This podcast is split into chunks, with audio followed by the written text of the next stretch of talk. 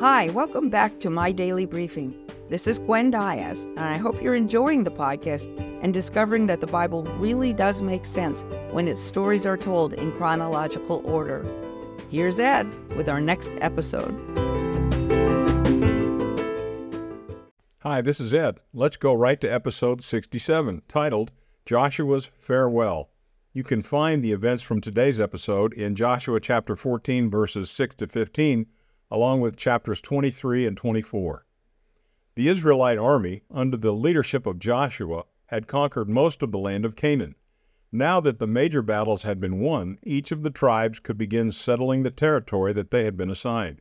It was left up to each tribe to get rid of any pagan deities that remained, and also to make sure that everyone in their territory worshiped and served only God.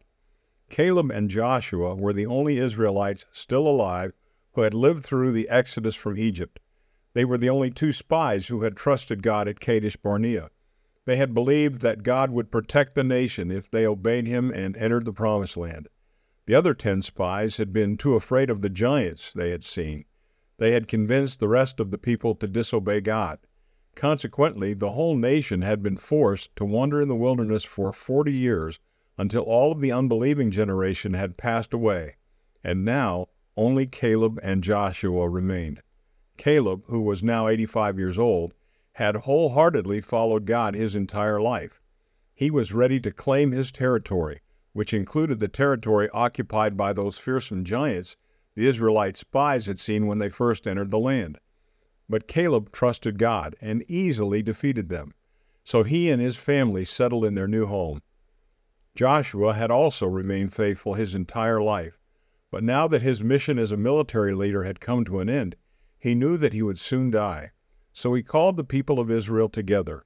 He reminded them of all the things God had done for them. He told them, Be strong and continue to obey all that is written in the law of Moses. Do not worship the gods of the people who still live in the land, and do not intermarry with any of the pagan survivors. If you do, Joshua warned, they will become snares for you, and you will be forced out of the land. Joshua finished by summarizing all that God had done for the Israelites from the time of Abraham to their settling in the Promised Land. He even fought for you with hornets, Joshua reminded them. He gave you fields you did not buy, and cities you did not build, and vineyards you did not plant. Joshua challenged them to throw away all the idols their ancestors had worshipped and serve only the Lord. Choose this day, he said, whom you are going to serve. As for me and my family, we will serve the Lord. The people exclaimed, We want to serve God too. We've seen all the amazing things he has done for us, and we will choose to serve him. But Joshua did not fully trust them. He is a holy God, Joshua said, and if you forsake him and serve foreign gods, he will bring disaster on you and destroy you. But the people shouted, No, we will serve the Lord.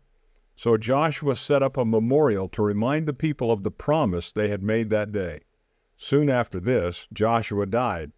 The nation of Israel remained true to their promise for as long as the elders who had served with Joshua were alive. But then a new generation grew up who did not know the Lord in the same way, and they began to turn their backs on God. Think about it. Are you willing to be like Joshua and Caleb? Do you wholeheartedly serve God even if no one else does? Are you willing to boldly stand up against his enemies? If so, God is looking for leaders like you. Get ready to watch him do amazing things through you. In Colossians 3, verse 23, Paul tells us this Whatever you do, work at it with all your heart, as working for the Lord, not for human masters, since you know that you will receive an inheritance from the Lord as a reward. It is the Lord Christ whom you are serving. Now go and have a great day.